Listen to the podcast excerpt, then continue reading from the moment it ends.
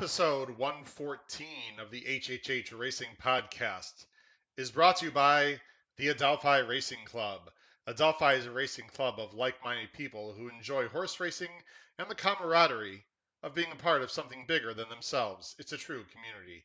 Adelphi's founding partners have all owned horses in other partnerships and syndicates, as well as their own, and the overachieving goal of Adelphi is to blend the benefits of solo ownership with the thrill of the partnership experience.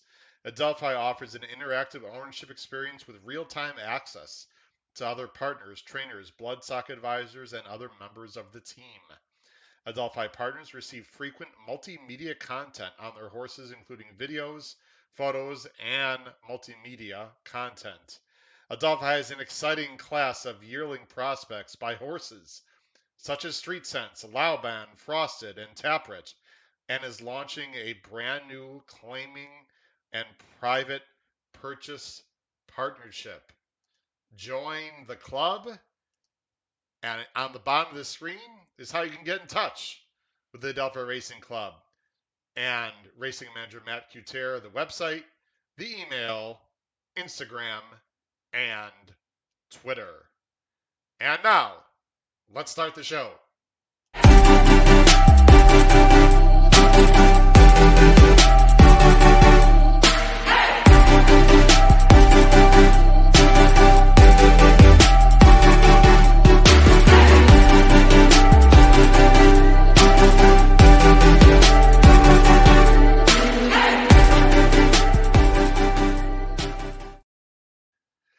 evening and welcome to episode 114 of the HHH Racing Podcast. I'm your host, Howard Kravets. Thank you so much for joining us tonight for a special show covering Oaklawn Park on Saturday and the huge Kentucky Derby Prep 50 point Derby Prep, the Rebel Stakes. Please make sure you subscribe right there on the bottom right hand side of the screen. We have a lot of people watching which is fantastic. And we have a lot of subscribers, but I know for a fact many of you that watch the, th- the show do not subscribe. Please make sure you do that. Uh, you, of course, can reach me on Twitter. You can see on my name tag there at H Kravets. And on the scroll at the bottom of the screen, you can reach me by email, hkravetshorse at gmail.com. Of course, you know that the podcast is now on Spotify, Apple Podcasts, and Anchor, so please check me out there as well. Uh, I have a lot of things going on. Got the race day blog. I'll show you some promos here in a minute. Very inexpensive. It's a great deal. I also have new promos with BetUS where you can get 125% of free bets. We'll talk about that in a minute. And also the podcast pool have uh, almost $4,000 in our podcast pool. Have 30 people involved in it right now. Uh, if you liked, if you're interested in the podcast pool and you have no idea what I'm talking about, please email me hkravetshorse at gmail.com. Again, hkravetshorse at gmail.com. You can see the spelling on the scroll on the bottom. You can find out how to get involved with our podcast pool. Let me go ahead and show you a little bit what's going on here. I'm going to go ahead and share for some more details on the promotions that we have right now as I go and share on my screen. Actually, there we go. There is the uh, website right there. And we're live right now. If you go and click on there, of course, you can see me there. But below, uh, let me go and show less. Below the screen, uh, there I am right there. Below the screen, in the uh, details underneath the video player, if you simply just click on Show More, click on Show More, and you see all the information. I don't know if you can read it um, there, but I will be brief if you join BetUS, now what's BetUS? BetUS is fantastic. It offers up to 200 games a day with live betting, with each game between three to 400 different props to bet on. With a fast and easy to use interface, the BetUS live betting platform ensures that your bet is made quickly to ensure that you hit the odds available at that time. With mobile live betting available, there is no better way to enjoy the game today and if you read the promo there, all you need to sign up. You have to do a $50 minimum credit card. $50 minimum it has to be on a credit card. And you use the promo code that is in the description below. The promo code is Racing3H. Again, Racing3H is the promo code. read the information there, and you will get 125% free play. I made a deposit for $200, and I have $250, folks, of live free play.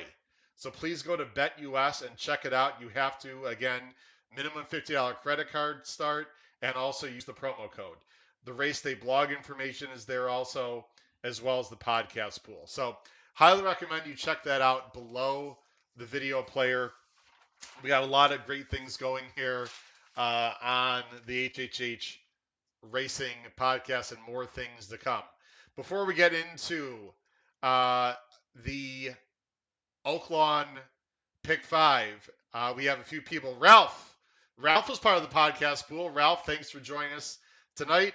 Michael Bryant, uh, thank you for the Wednesday show prop. Uh, we have to have two shows. It's a big week. Big week. I'll talk about what's going on tomorrow. Uh, what's going on tomorrow? There you go, Ralph. The PPs for the Saudi Cup. Great question. I actually sent out a tweet to everyone today on Twitter. Apparently, uh, Peter Thomas Fornatale, my good friend from In the Money Media, uh, told me uh, that he heard from DRF. It'll be up on Friday. Again, Friday, the PPs for Saudi Cup Day will be up. Only 24 hours in advance. You'll do your homework. I've already done a lot of homework and replay watching for the Saudi Cup Day. Uh, Dean G is here. All the regular players are here. Thank you, Dean, for uh, joining the show. Again, if you are new to the show, welcome. If you are old to the show, get your friends to hop on so we can have a nice live chat. Uh, tomorrow, as you can see right there, there it is tomorrow right there. Davy Lane and an excellent punter, Philip Edwards. Two great handicappers from the UK will be here live tomorrow. Now it's a special time tomorrow. Uh, of course, they're they're going to be live in the UK. I don't want to have them stay up in the middle of the night. So we're going to go five o'clock Eastern tomorrow. Again, five o'clock Eastern time tomorrow, Thursday, will be a fantastic show covering a previewing Saudi Cup Day. We're not only going to cover the Saudi Cup, itself, but we're going to co- cover a bunch of undercard stakes. Uh, there's a pick six on the day. There's a pick four. They have great stakes all day long. And we have experts from Europe to tell us about the European, Asian runners. And I'll be talking about the U.S. runners in Saudi Arabia at King Abdul Aziz Racetrack. Uh, of course, the main feature, the 20 million. That's right. you heard that correctly. The $20 million Saudi Cup featuring Mishrif, my son, Mandaloun, my uh, upcoming son. A lot of really good horses running in the Saudi Cup. Uh, let's see else. We have Tom. Tom, thanks for joining the show. Tom from, I believe, uh, correct me if I'm wrong, Tom, Nebraska, right, Tom? Uh, I had a chance to meet Tom over the uh, internet, so to speak, or through my uh, podcast. Actually, did a little Zoom with Tom. Uh, very nice gentleman. Tom, thanks for joining the show. Glad you can uh, join us live here tonight. Uh, ladies and gentlemen, tonight is just me. Hopefully that won't make you change the channel. I have no guests tonight. Um, I'm going to go solo. We're going to cover the late pick five at Oaklawn Park. Now, here's why tonight is very important. Other than the obvious, which is it's a great card Saturday at Oaklawn.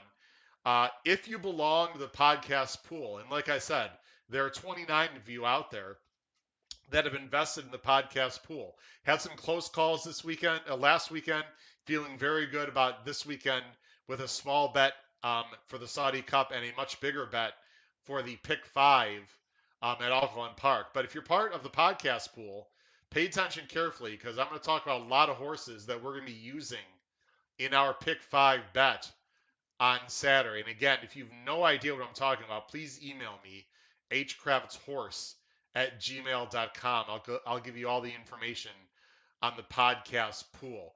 If you're interested in the pool and you're not involved in it, um, you cannot get involved in this weekend, but next month you can get involved uh, during the month of March for the podcast uh, pool. Sorry, Tom, you're from Michigan. I apologize. I got you confused with another Tom from Nebraska. But Tom, thanks for joining the show.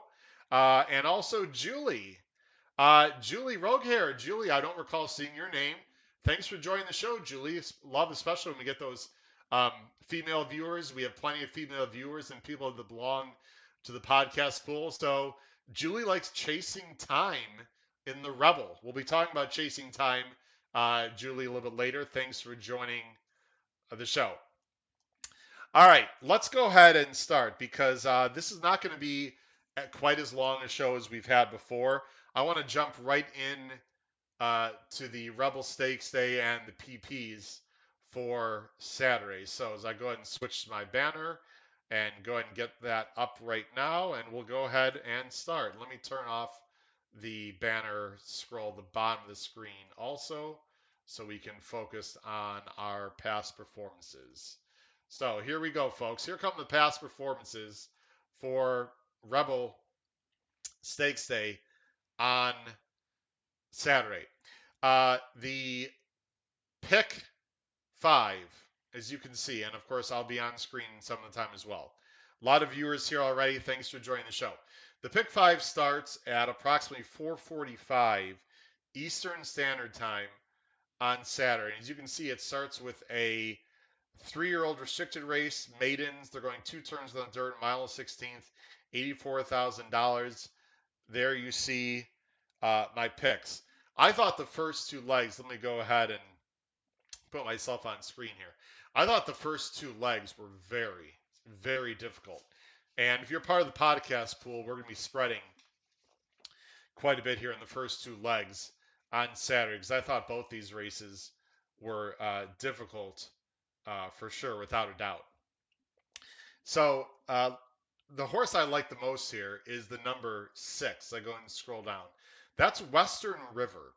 Let me go ahead and full screen. Western River, 7 to 2 morning line for uh, Rudolphe Brisset and Ricardo Santana. Now, at first thought, you'd probably think, Howard, this horse looks very slow.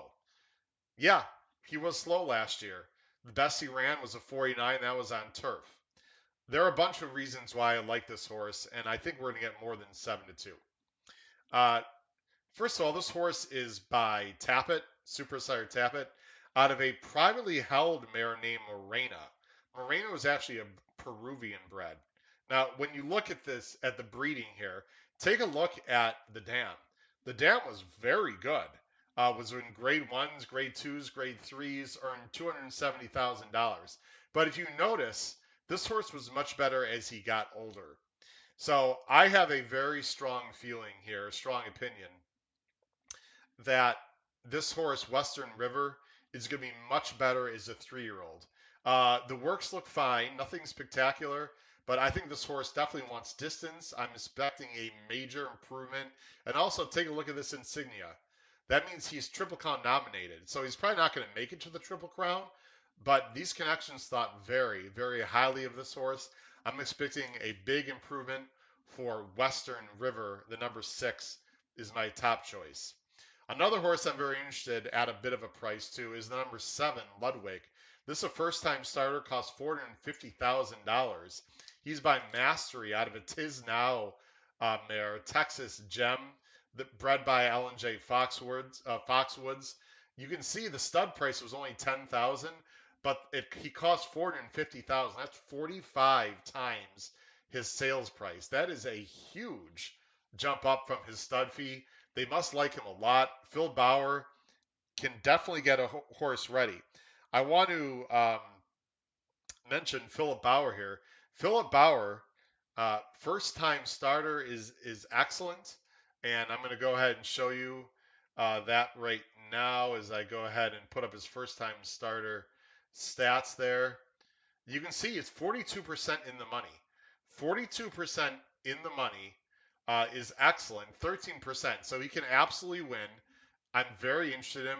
He has Martin Garcia on, and Martin Garcia, let me show you one more stat, and Philip Bauer. This combination right here is very good. Uh, Philip Bauer puts his best on. You can see, look at the top of the screen, 18%. This jockey trainer combo, 54% in the money. So Garcia is Bauer's go to guy. He costs a lot of money. He is working well. I'm very interested at Ludwig. I'm expecting him to take more money than you see in the eight to one uh, morning line, in my opinion. Uh, the horse that's going to be the big favorite, and I see a lot of comments. I will uh, mention that in just a minute. As I see uh, there's a strange person that I see in the chat. Uh, we'll talk about him in just a minute. The number two, quick to, to blame. Quick to blame is going to be a heavy favorite. Um, I don't think he has to win. I, I'm not a big fan of this horse. Gary Murray West, of course, he can win. Um, but he really isn't improving that much. He started with a 68, then he's 75, 73. He's really living in that low 70 range, which might absolutely be way good enough to win this race. But last time uh, he was pressured a little bit and lost to a good one. I don't know. Quick to blame can obviously win the race. I just don't like these 0 for 3s, 0 for 4s. Uh, maybe I'm underestimating him. I'm just going to try to beat him. Yes, I'm using him for sure, without a doubt. Uh, we have a comment on the screen I'd like to mention here. Matt Miller, BCBC champion. Matt Miller, my good friend. How you doing tonight, Matt? Thanks for joining the show. He's gonna be out of town in a very warm place very soon that I'll be very jealous about. He said that he's seeing that the nine and ten are owned by the same owner, but not trained by the same trainer. If they both run, I'd pay attention to the one getting more attention. Let's go to the 9 and 10, see what he's talking about. So, yes, the 9 and 10, let me take him off the screen here. Uh, the 9 is trained by Dal Stewart. The 10 is trained by Steve Asmussen, and they are both owned by Willis Horton Racing, which is a local excellent stable. Uh, excellent point. I don't see any reason why the owners wouldn't run both of them. Matt, uh, we'll have to see uh, what happens there on Saturday. It's a very interesting point. I'm expecting them both to be in the race, though, to be very honest. Um, I'm using both of them as well. I like the nine a little more than the 10. By the way, he ran in that quick to blame race uh, last time, which I'm actually going to go ahead and show right now. So I want to show this race coming up. Let me go ahead and uh, I'll just I'll just leave my pick on the screen there. This uh, this race I'm about to show you, watch the four, five, and nine. Again, the four, five, and nine are the horses you want to watch. I'm going to take the banner off the screen. The four is Quick to Blame. the five is Life on the Nile, who's the eight, and the nine is uh, Curly Tail. So again, four, five, and nine. And you see the four and the five. The four is the horse that's me the big favorite on Saturday, Quick to Blame.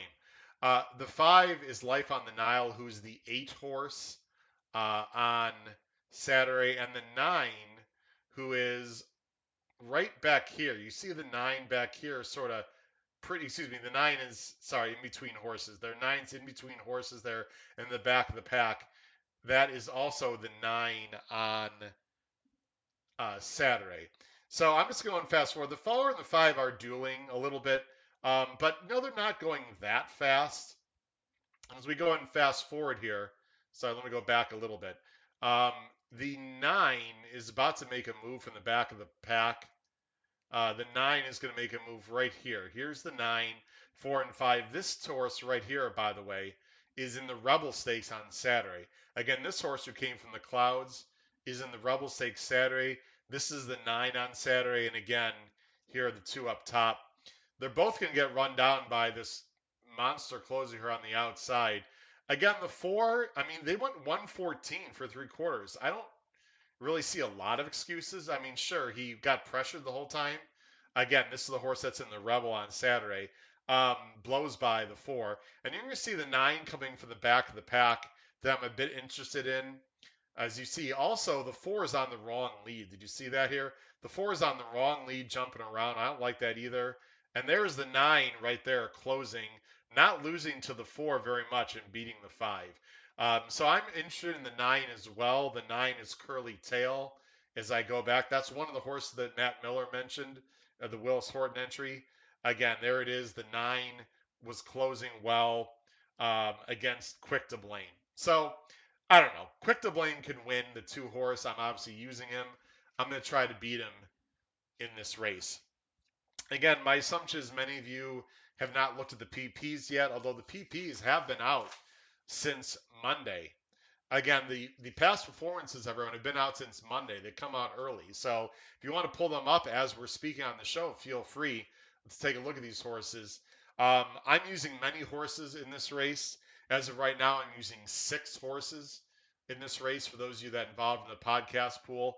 I'm going to try to beat the two, but obviously I'm going to use the two as well. Uh, Chris Mack. Uh, wow, Chris likes that horse that closed uh, that we saw on screen as the Rebel winner. I uh, wouldn't completely discount that horse. He's gonna have to start a lot better. We'll talk about the Rebel a little bit uh, later. Uh, Tom Espinoza mentions the number 10, Mallard Smile. First off, the claim. Um, I'm using the 10, Tom. I'm using the 10. I will say um, he's got a lot to prove, though. Um, I do like the claim. I watched his last race.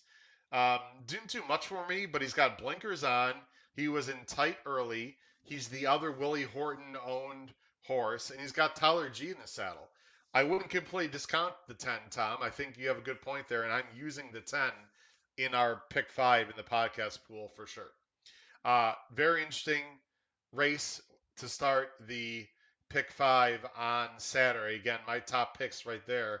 I'm going six, seven, two, um, but I will say that the two is definitely the horse to beat. I'm just going to go and try and beat him. Let's go on to the next race. The next race, race nine, as I switch my picks. This is a complete cluster and skullbuster in every sense of the word, in my opinion. Um, it's a they're going two turns on the dirt. It's one mile. This is a one hundred thousand dollar allowance race for a purse of one hundred thousand dollars. I believe it's non-winners of two. Other than, let me go full screen for a second. Um, if you're an experienced viewer of the show, you know that I almost never, never hit the L button in a pick five. I think you have to take some stamps to your opinions. This race, you'll see at the end of the show when I put up the pick five, might be hitting the all button here. This is a very, very difficult race. Uh, I think you hit, this is the biggest spread race of the entire pick five, in my opinion. If you're playing the pick four, um, it would start in this leg. I would go as deep as possible. You can see my picks on the screen. Let's go ahead and go back uh, to the PPs. By the way, that first race was a 10 horse field. This is a 12, 12 horse field. This is a big, big pick five with many, many horses in each leg. It's a fantastic race to play. Uh, my top choices, I'm going to go ahead and I need to refresh my screen here. Sorry about that. My top choice is the nine as I go ahead and go full screen here. My top choice is the nine. Calibrate. Now, I will admit that I've had a little bit of a soft spot for Calibrate. Uh, so if you want to uh, rip it for this, that's fine. Calibrate, um, I thought, was a very interesting horse last year for Winchell Thoroughbreds and Steve Asmussen. By the way, I also want to mention that on Saturday at Oaklawn, Steve Asmussen's top horses are ridden by Tyler Gaffalione. They are not ridden by Ricardo Santana. I think everyone knows there's been some issues between Santana and Asmussen over the last, you know, four or six months or so. I will tell you that Steve Asmussen's best horses on Saturday are written by Tyler Gaffalione. So the fact that Tyler Gaffalione is on Calibrate has me intrigued. He was awful last time. I am not going to sugarcoat it. He was bad. But if you look very carefully at the PPs, Calibrate's been involved in pretty slow fractions in many, in a bunch of these races. Um, I think he's a closer. I think he needed the last race. I'm expecting major improvement. Can he win? I don't know. But there's a lot of speed in this race. There's not a lot of closers in this race. I think he's one of them. I think he's going to take back and make one big run and I really think Calibrate is fascinating in this race. He has to run much better than he ran last time. So um, we shall see. But I am interested in Calibrate. Um, we have a bunch of uh, questions that are coming up. I greatly appreciate it. Um, Julie, I see your question on the Rebel. We'll talk about that. Uh, Patrick, where is Joel? Joel Patrick is in Saudi Arabia. He is riding at in for the Saudi Cup card. So you will not see Joel Rosario, Patrick, uh, and Julie. Julie, Julie's on top of it. Exactly, Julie. Uh, Julie. Julie. Uh, Rosario is in Saudi Arabia. Uh, my second choice in this race is going to be the one, Pat's Property, um, for a Chicago-based uh, trainer, John Horan, who has a low percentage, but is actually a decent trainer. Just doesn't have great stock. Uh, Kelsi Harr, a jockey that is improving that I know quite well because I covered up at Canterbury Park last year. She's very capable. Um, you can see these last two races are huge. Pat's property as an inside post is fast early, um, is definitely going to be a factor early. Kelsey might need to lay off the speed a little bit. I think there are some horses in this race that are faster than her, but if she can avoid a speed duel, Pat's property eight to one. Hello, have no idea why this horse is eight to one. Um, probably because of the connections. But this horse is razor sharp and as fast as anyone in this race by the figs. I'm interested in Pat's property. My third choice would be the 10 and the most likely favorite. Prioritization for Scott Becker, another uh, Chicago, Illinois based guy who actually works his horses at uh, what used to be Fairmount Park. And I'm drawing a huge blank now. Wow, I am embarrassed to say I cannot remember. FanDuel, there we go. At FanDuel, um, I can't remember the full name, but FanDuel something It used to be Fairmount Park. They're just outside of St. Louis. Um, Luis Contreras in for the ride, but you know this is the kind of horse I try to beat. Why? Obviously he can win. Why do I try to beat him? He's three to one morning line. He's going to probably be the favorite. He's he's this horse is an overlay. He's two for six. Okay, that's not bad. But look, he ran at 89. When did he get his 89? At Hawthorne when he was loose on the lead in a slow pace. He is not getting a slow pace today. And his other two races, you know, eh. They were in starter allowance company. He got nice trips. Ran an 83 and 81. I don't know. This horse ran an 83 and 81 his last two, right? Take a look at Pat's property. Uh, Pat's property he got an 87 and a 90 and is 8 to 1 morning line. If you believe in figs, if you believe in these figs, and I do in general, I mean, every figure tells a different story. Why in the hell should this horse be 3 to 1 and Pat's property be 8 to 1? No idea. I have absolutely no idea. So, again, um, prioritization, I feel a little bit like the two in the first race. Although I think the two in the first race is a much more likely winner. This is a horrible morning line favorite uh, that I'm absolutely going to try to beat. But of course, I'm going to be uh, using him. Um, again, Matt Miller chimes in. So this is, uh, I think this is payoff leg of the pick four and pick five. Lots of clues in the will pays. Probably more clues in here than the PPs. Uh, yes, I would definitely take a look at the board. I think this race is going to go a long way in, into uh, not only what the pick five is going to pay, um, but also, you know, uh, who you want to use going forward. Um, I'm using many, many, many horses in this leg. I'm going 9 1 10. I'm going to try to beat the favorite. I do not like the 10 here at all on top, but obviously can win the race. All right, let's go on to leg three, ladies and gentlemen. Leg three is race 10.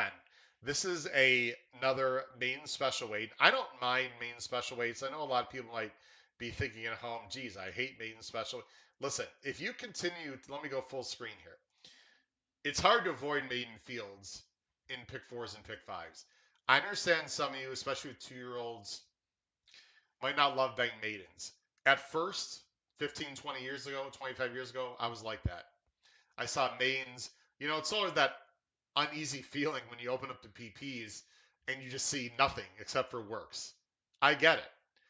You got to start doing deep dives. And I've been learning how to do, do deep dives over the years. I've done um, much better job looking at pedigrees. I watch works because even looking at the works doesn't tell the whole story. I look at connections. There's many things you can glean from first time starters. And I would say some of my best prices were on maidens. So don't be afraid to bet maidens. I don't mean I don't mind uh, maiden special weights at all. this race, I have a pretty strong opinion. You wonder why this 13 horses in parentheses. Well, 13 is on the AE list. Again, The 13 is on the also eligible list. I'm not sure the 13 will be getting in.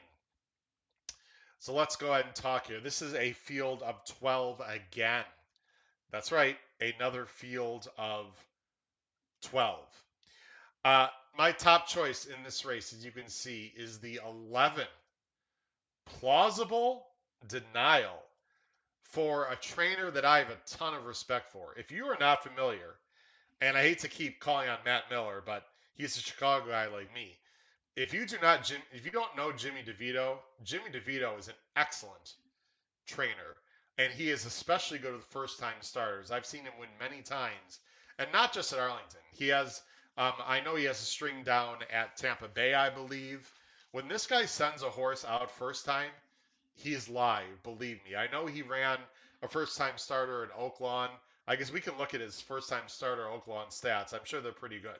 Take a look at this horse, five to one morning line. Um, he is by Pioneer of the Nile, excellent sire, nice horse, by a silver ghost mare named Kid Silver.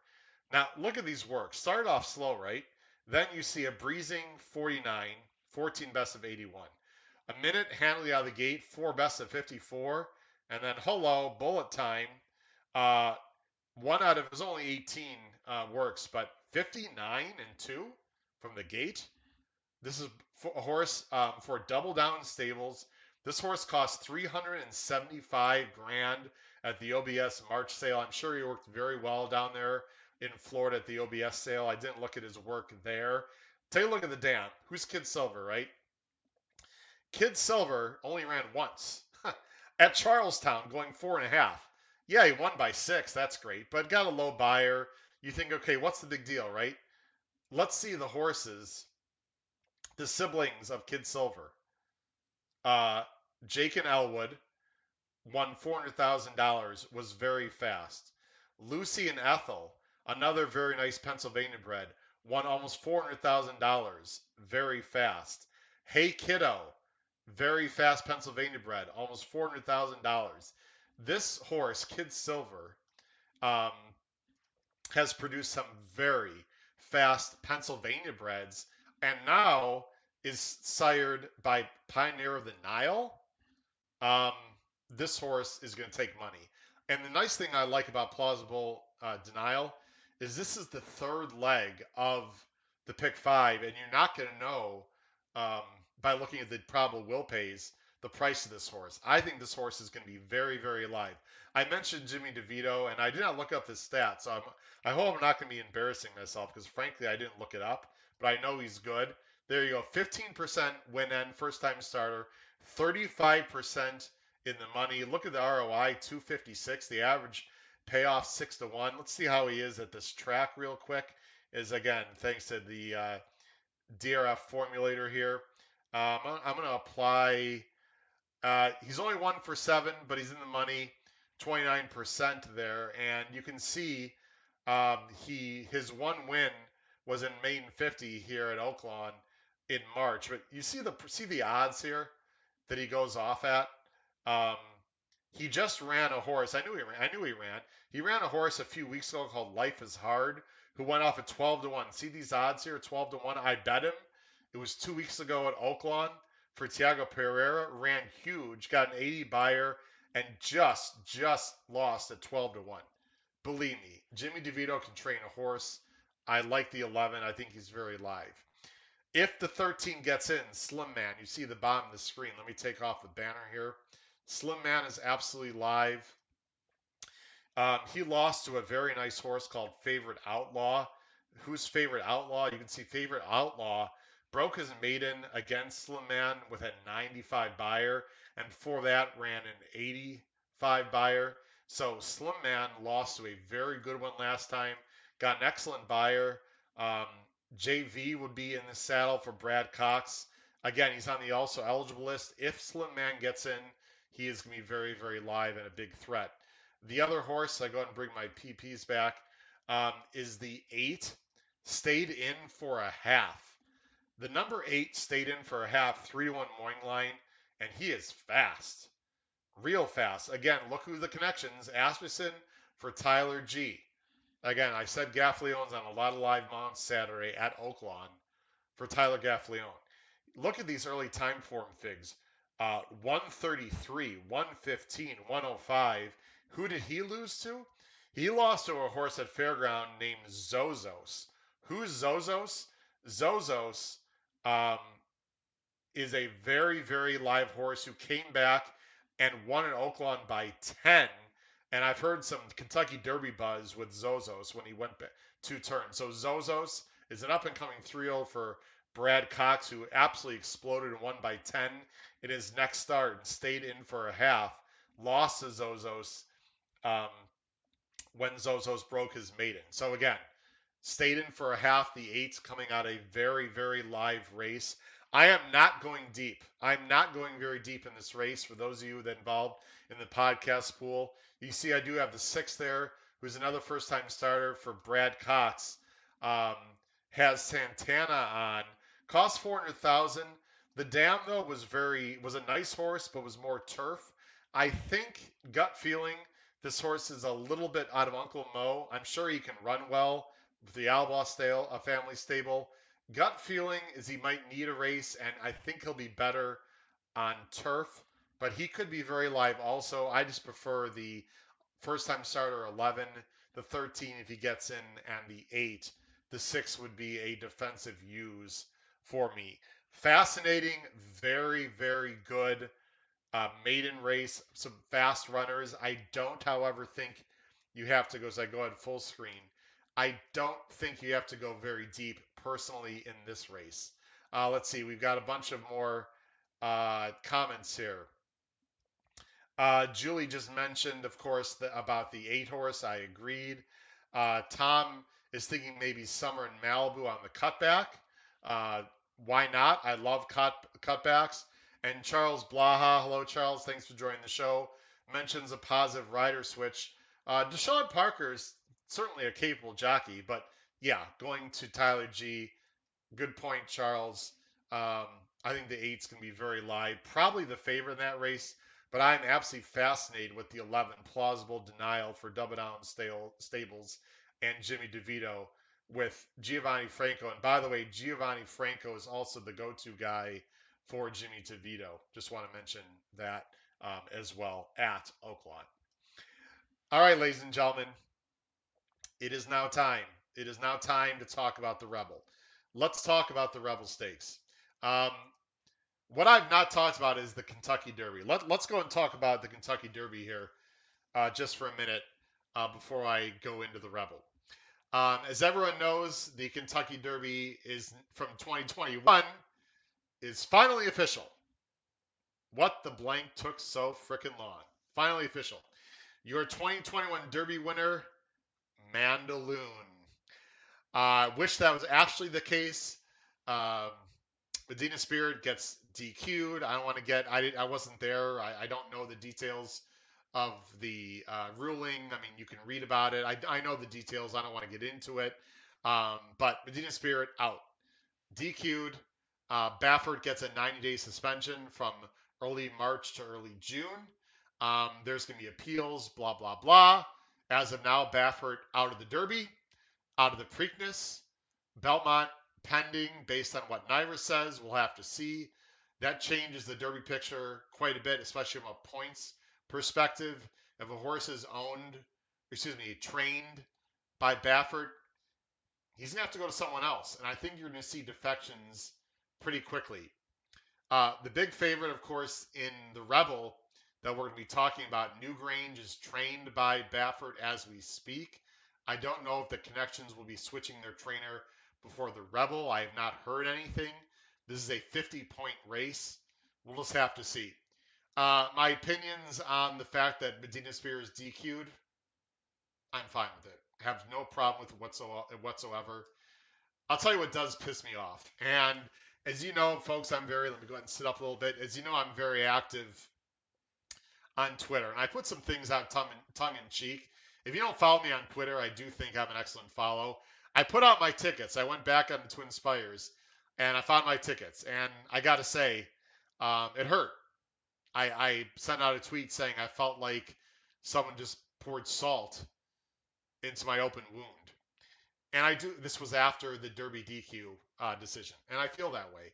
Um, I'm not alone in saying this. I had a dollar try, and if you don't believe me, go on to Twitter and check it out. I put my ticket.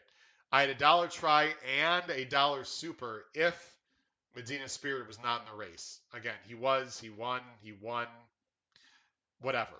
Um, would have been huge. It would have been like 27 to 1 over, uh, I forget the odds now, but it, it, would have been very big. It would have been 27 to 1 over 5 to 2, you know, over like uh, uh, 9 to 1. Actually, sorry, Essential Quality got third. It would have been 27 over Hot Rod Charlie, who was 9 over um, Essential Quality, was 5 to 2 over O Besos, who was a long shot for me that I used in my super at 42 to 1. What would a 27 over 9 over 5 to 2 over 42 to 1 pay? A dollar super. Uh, I don't know, 20 grand? I'm not a super player. Had to pay a lot. Plus the try would have been six, seven thousand. I mean, I think it's fair to say, you know, Medina Spirit cost me 30 grand, close to that. I'm not alone. There's thousands of people out there. Thousands of people out there that lost pick threes, pick fours, whatever. You can name it. Um, we're not to get that money back. I know we're not to get that money back. I know kudos to Michael Beychok and a few other people who have sued. I believe it's actually CDI to try to get their money. I don't know if they've sued Baffert or not. I can't recall. I apologize.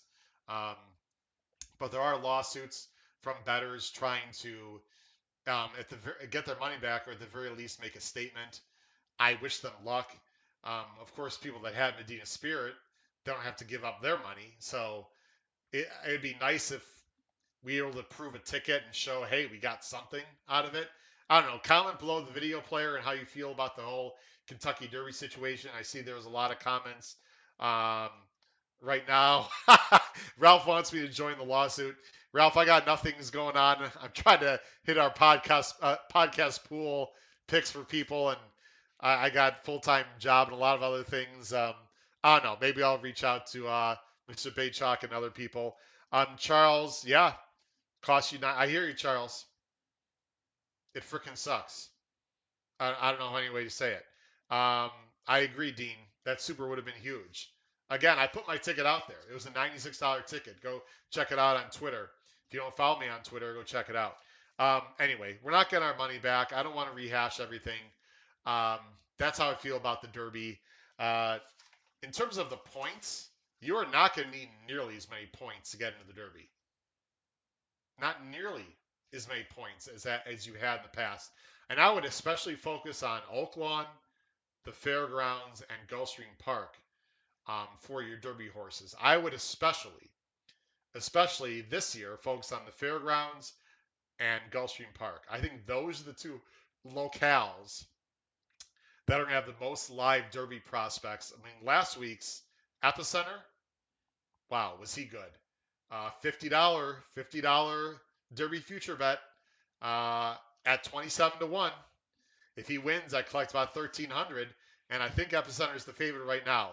Uh, long way to go, but it is exciting to know that at least I have a future Derby bet in the Derby. Put your future Derby bets down below the video player if you'd like, um, or go ahead and comment them in the chat. Do you have any live? When I say live, I mean horses that look like they're really progressing. Uh, Derby future bets. Uh, my largest future bet uh, Derby pick has not run yet this year. If you follow me on the show, you might know. I don't want to say who. I'll make it a surprise for people that don't know. But my the largest money I've put um, is a horse that's in training right now that ran well last year. I'll just put it at that. Good luck with your future Derby bets if you have any. Let's go ahead and talk about the Rebel Stakes. I'm going to go ahead and bring bring us back here up on screen. And whoops, I lost. Hold on, I got to bring those PPs back. And there we go. All right, let's talk about the Rebel Stakes. Folks, a million dollars on the line. One million dollar purse. It's of course for three year olds. It's going to be at about 6:22 Eastern Standard Time. They're going a mile and 16th.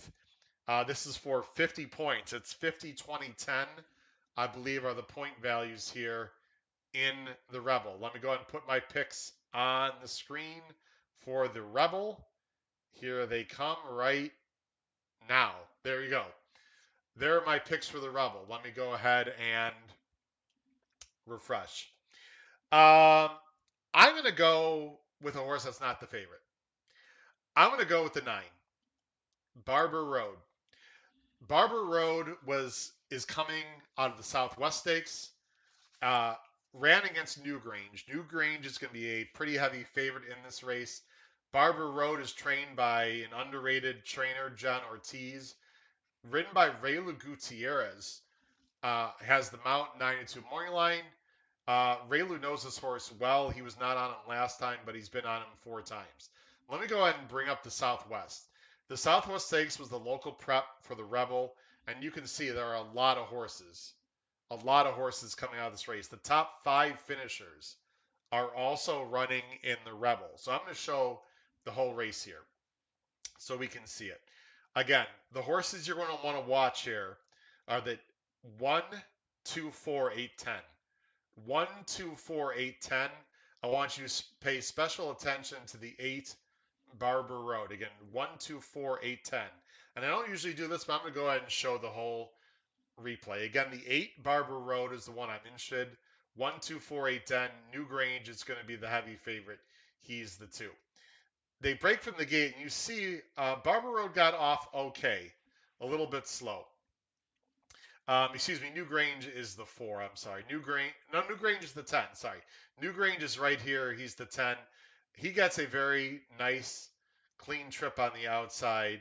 You see the 4 Kavod is also in this race. You see Newgrange getting a dream trip. The eight horse is back here. Let me freeze it right here.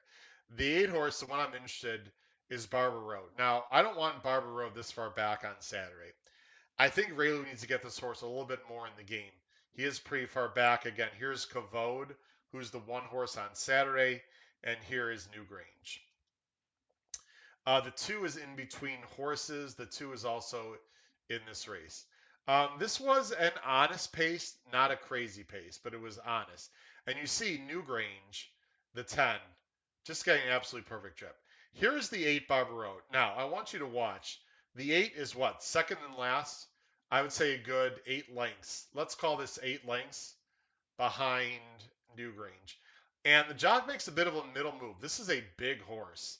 He's a big horse, and you see he's wide here.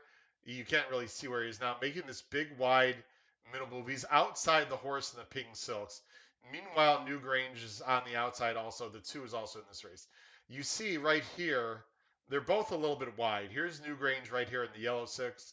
Here's the four Barber Road behind here. They're both wide, but you can see that Barber Road has made up about, I'd say, a good three or four lengths um, with the middle move. That takes energy to get there. They round the far turn. Again, Newgrange getting a nice trip. Uh, Jock getting busy on Newgrange with the hands. And here's Barber Road just following him, still about three lengths back. Here's Kavod. The two is also in this race. I can't recall who that is off top of my head. You see Barber Road. Now let me freeze it right here. Here's Newgrange. Here's Barber Road. He's got his sights on him. Barber Road has to angle out. He goes left-handed.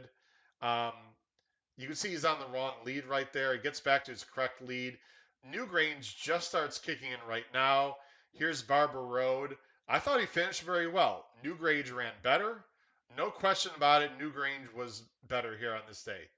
Uh, loses him by what, a length and a half?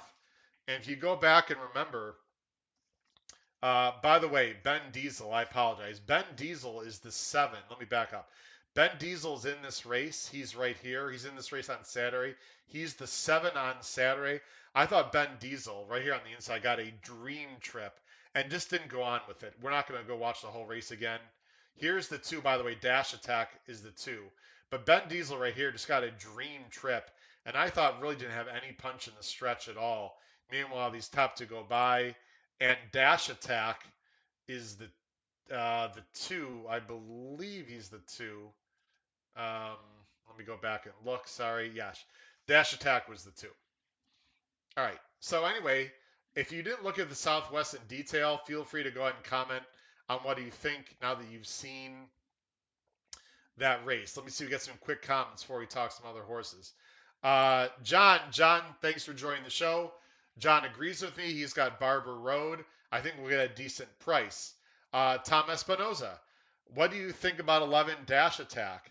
Um, I don't know. We're gonna talk. We'll talk about Dash Attack here in uh, just a minute. Uh, Charles Blaha, Charles, glad to see you included um, Ethereal Road. He might be just a special horse to follow. Uh, Ethereal Road, by the way, Ethereal Road, everyone. Let me go full screen. Ethereal Road is that monster that came from way behind and won the first leg or was in the first leg of the sequence. So he's the one that blew by the entire field in the replay from the first leg that we were talking about, just to mention. Um, let me go ahead and go full screen with the PPs and talk about two other horses, and then we'll move on. Um, Dash Attack. Dash Attack's the 11. I don't know. Dash Attack's best two races were on off going. Um, he, he ran well in his main race, ran very well in the Smarty Jones, which was the prep for the Southwest, but it was a sloppy race. Now, he did beat Barber Road. You see this here in the PPs? Dash Attack did beat Barber Road two starts back, but it was in the slop. Last time he was not nearly as good, was very one paced. So I don't know if this horse prefers slop. You see the wet here, the Tomlinson 422. Dash Attack just might be more of a wet track kind of horse. He's also by Munnings. He's worked very well since. I don't know. I, I'm feeling Dash Attack might be a bit overrated. I'm using him. I'm using him as a C as in cat right now. I suppose he can win, but personally, I prefer uh, Barber Road and maybe even Ethereal Road in terms of closers. But I am using Dash Attack defensively. The other horse that I'll just mention again, by the way, here's Chasing Time that Julie mentioned earlier in the show. Uh, Julie, Chasing Time ran very well last time. It was an optional allowance, but I don't love Chasing Time here. Um, again, Asmussen and Gaffalione. When he ran that race, he, he had a very slow pace and just drew off. Maybe he's a new horse. He is not, I repeat, not getting a slow pace today. I'm against chasing time. I'm using chasing time very, very defensively as a C, as in cat horse. And the other horse I'll just mention again um, is um, where is there's Newgrange by the way. Uh, where is the close? There's a Ethereal Road. Sorry, all I talked about a Ethereal Road for the coach D Wayne, who's got a really nice three-year-old filly by the way, running in the Honeybee, which we're not going to talk about. Uh, the coach has got a horse that he might be pointing against the boys in the Arkansas Derby. Ethereal Road has to come from the clouds. Didn't even break well last time. I don't know. He's he needs a lot of things to go his way, but he's sort of a fun horse to watch. Watch for the number ten Ethereal Road to come from the clouds. In terms of Newgrange, I don't mean to, you know, bury the lead. A Newgrange can absolutely win. Obviously, he's the horse to beat. I thought he ran well last time. He did get a perfect trip. He's fast. I think there is some other speed in the race, though. Uh, mainly uh, the one. I suppose if Newgrange just sits outside Kavod, just goes by, he might win by three or four. You see nine to five on the morning line. There is no way in hell, no way in hell Newgrange is gonna be nine to five. I say Newgrange is probably gonna be even money. Um, he can win, obviously. I'm using him as an A. I'm just gonna try to beat him. Um, I think there's other horses that are interesting in here. Newgrange, though, definitely the horse uh, to beat. Uh, Dean, I see you're asking about the New York bred, the number four, Uno Ojo. way, way, way, way, way too slow. I don't like Uno Ojo at all. And the horse that uh, I just mentioned, yes, Chris, uh, Secret Oath is the three year old filly in the Honeybee who should just walk over that field and might go against the boys in the Arkansas Derby for D. Wayne Lukas. So remember the name Secret Oath, a very nice three-year-old filly running earlier on uh, the card. Last question before we move on. Charles wants to know why run the two under Baffert here. Don't get it all. Listen, uh, this horse is by Starlight Racing. Um, they are very loyal to Baffert. My guess, I'll go full screen, Charles. I don't know. The answer is I don't know exactly. I know the Starlight connections are very loyal to Baffert. There is a one more, you know, big prep series before the Derby, and those races are worth 100. It goes like 150, 20. My guess, Charles, is they're going to transfer this horse to a different trainer um, for the biggest Kentucky Derby preps, and then they'll run him in the Derby if he qualifies under a different trainer, and then they'll switch him back to Baffert. If I had to guess, that's what would happen. I have no insight though um, onto that as well. Uh, all right. Uh, actually, Julie made a very good point. Um, Baffert wouldn't mind the six hundred thousand dollar payout. I think the trainer gets what ten percent, sixty k. But I will say, Julie, it's not like Baffert needs the money. But it is a million dollar race, so I don't know, folks. Your your guess is as good as mine. Let's go on to the last race here. The last race, the pick five, and then we'll go in the show. It's a six furlong allowance. Uh, it is for state breds. This is for state breds, Archie breds, and you see my picks right there, folks. I'm taking a pretty big stand here in this race. This is a race that I'm going to take a stand on. I know I could have taken stances earlier, and for those of you that are involved in the podcast pool, unless something very very strange happens here, I'm going to have one lone A. Yes, I'll have other horses, folks. I will have other horses in pick five, but I'm going with one lone A here as I'm going ahead and refresh, and it's going to be the 11. I like the 11 for a lot of reasons. The 11 is coming off a little bit of a layoff. The 11 is rolling fork, 7 to 2 morning line, has been facing open company in his last four or five, has not raced since August, but I mentioned John Ortiz before. John Ortiz is excellent with Reylu Gutierrez. I just want to go and show you the jockey trainer combo. Uh, or uh, John Ortiz with Reylu Gutierrez. You'll see right here, 18%, 51% in the money. Take a look at what's going on recently. You see all these one one one one ones here.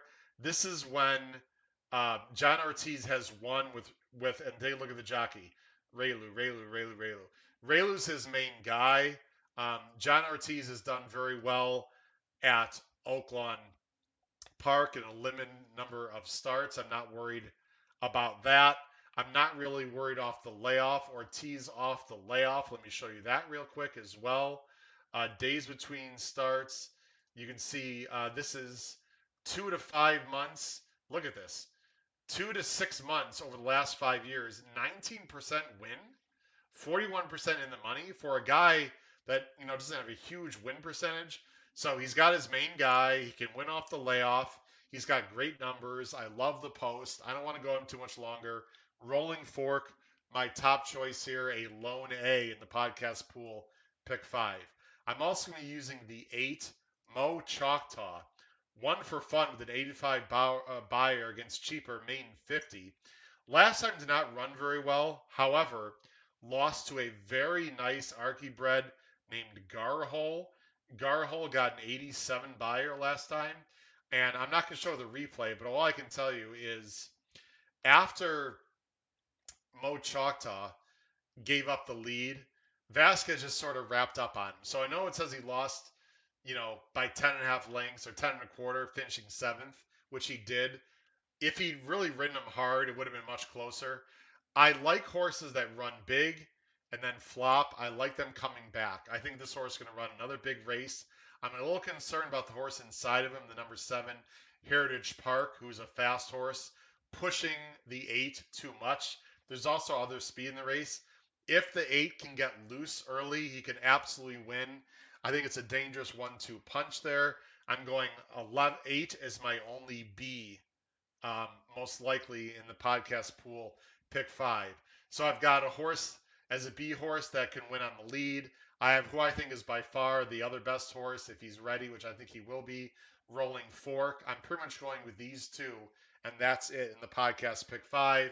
I'm also very defensive and use the one of Fleet Sky, who will probably be coming further back won nicely, but it was against much cheaper. There's a bunch of speed in this race. Maybe he's an improving horse and can surprise. And also, I'll use the seven Heritage Park in case he's the one that gets loose. But really, I think the eight is a younger, much better horse. And so I'm mainly, folks, going 11 and then eight in the late pick five for the podcast pool. Again, we have to take some stances there in that last race uh, because we are very deep in some other legs. Um, just looking at some comments here. Uh, okay, Julie, it's dinner time. Julie, thanks. Enjoy your dinner. Really appreciate it. Julie, join us tomorrow night, by the way. Actually, tomorrow late afternoon for a great show about the Saudi Cup uh, with some fantastic handicappers from the UK. Uh, Julie, thanks for joining the show. Let me go ahead and show up my pick five, folks, uh, folks and then we're going to end the show. Here's my pick five. Now, there it is, folks. I almost never do it. Where is it? There it is. See that right there? Right there.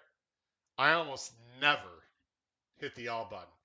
The second leg is impossible. Uh, this is not, this is not my podcast pool pick five. Again, for those of you who join the podcast pool, we're putting together a four digit ticket. And I know I've mentioned the podcast pool many times. If you have no idea what I'm talking about, again, email me. Let me go ahead and put the scroll on the bottom of the screen so you can see my email for those of you that aren't familiar and get on image. hkravetshorse at gmail.com. Email me. I'll send you information about the podcast pool. Again, if you're not part of the podcast pool, you cannot be involved with it this weekend, but in the entire month of, Mar- uh, month of March, you can be involved in the podcast pool. There's my pick five. I was to play a smaller one, yeah, I'm single single. I know I'm singling Newgrange, but on a very cheaper ticket, Newgrange is the horse to beat, and I'd single Rolling Fork. I think you're going to get prices in these first two legs, folks. I think you definitely can get prices in those first two legs. If you are a smaller budget player, then skip the first leg and play the pick four and hit as many horses as you can uh, in that first leg. I'm spready early. I am thin late. That's my general opinion on Oaklawn on Saturday. Um, all righty. That pretty much takes care of the comments and a few other things there. Again, I cannot um, remind everyone enough. Let me take these picks off the screen there. Hold on a second. My pick five. Sorry, I got a lot of buttons to click here. I wanted to leave that on the show though. Um, Okay. Reminder to everyone please look below the video player and then click that show more button. Look at the description. I've got three promotions going right now. BetUS. BetUS, great betting site, $50 minimum deposit with a credit card using the promotional code RACING3H and you get 125% free on your deposit. If you bet $100, or sorry, if you not bet, I'm sorry, I apologize. If you put in $100, you get $125 of free play. They have horse racing, they have sports, they have casino, they've got any kind of betting you want. It's fantastic. Bet US, highly recommend it. Of course, I also have the race day blog, very inexpensive, three bucks every Saturday. That's it, literally three bucks. You get ABC uh, grids. You get price plays from throughout the country. I'm hitting close to 40%. That's right, 40% with my price plays. Those are price shots that are morning lines bigger than 5 to 1. I'm at 40%. It's documented. Check out the race day blog. Again, of course, below the video player and then also the podcast pool. Email me, hkravetshorse at gmail.com. Join me tomorrow, folks. Tomorrow, 5 p.m. Eastern, 5 p.m. Eastern Standard Time on Thursday. Exclusive Saudi Cup Day preview. We're going to go through the five races before the Saudi Cup briefly, and then we'll go into detail about the Saudi Cup itself, the $20 million Saudi Cup, featuring many great horses from throughout the world, specifically Mandaloun and Midnight Bourbon for the U.S. This has been Howard Kravets, episode 114 of the HHH Racing podcast. Hope to see you tomorrow, Thursday, 5 p.m. Eastern. Thanks for joining me tonight, everyone. Good luck on Saturday, Rebel Day at Oaklawn Park. Take care. Good night.